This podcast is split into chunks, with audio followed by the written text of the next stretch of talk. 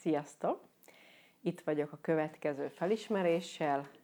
Színház, az egész világ, és állarcokat hordunk. Annó már Shakespeare megírta ezt nagyon szépen a műveiben, hogy színész minden nő és férfi. Mik ezek az állarcok, amit életünk folyamán föl lerakunk? Először is gyermekkorunkba kezdődik az első, gyermekkorunkba vesszük fel az első állarcot, mégpedig akkor, mikor beállunk, vagy jó gyerek, vagy a rossz gyerek szerepébe. Miért állunk be a szerepbe egy életen keresztül? Ugyanis azt szeretnénk elérni, hogy minket szeressenek. Bizonyítani szeretnénk egy életen keresztül, hogy igen, mi megfelelünk az elvárásoknak, és meg tudjuk csinálni. De honnét jönnek ezek az elvárások? Csak is a külvilágból. Tehát egy életen keresztül a külvilág elvárásainak akarunk megfelelni. Tehát gyerekként szeretnénk a szülőknek vagy megfelelni, vagy ellenállunk nekik. Utána felnőttként összeházasodunk, szeretnénk jó feleség vagy jó fér lenni. Munkahelyünkön szeretnénk jó kollega lenni.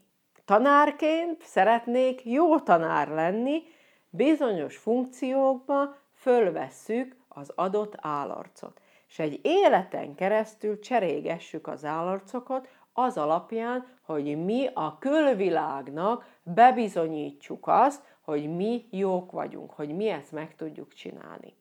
És oda jutunk el, hogy elfelejtünk magunkra figyelni. Nem foglalkozunk azzal, hogy mi az, amit én szeretnék. Mi az, amiért az én szívem dobog. Mi az, ami nekem jó lenne. Mi az, amit én megengedhetnék magamnak. Ezt mellőzzük teljes mértékbe, és csak is a külvilág elvárásai. Azok, ami alapján működünk. És ebbe az ember belefárad. És egy idő után rájövünk, hogy ki is vagyok én. Mi is az, amit én szeretnék?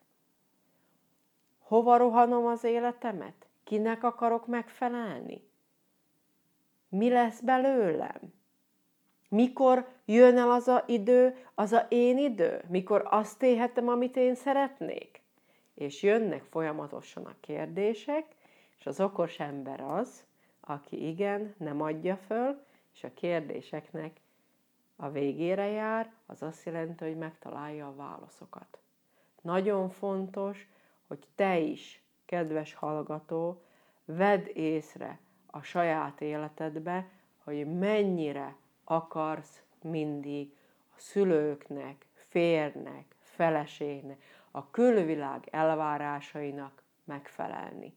És tedd a szívedre a kezedet, és gondolkozz azon, hogyha igazán kezedbe vennéd a sorsod írását, vagy kezedbe vehetnéd a sorsod írását, akkor vajon egy ilyen életet írná magadnak?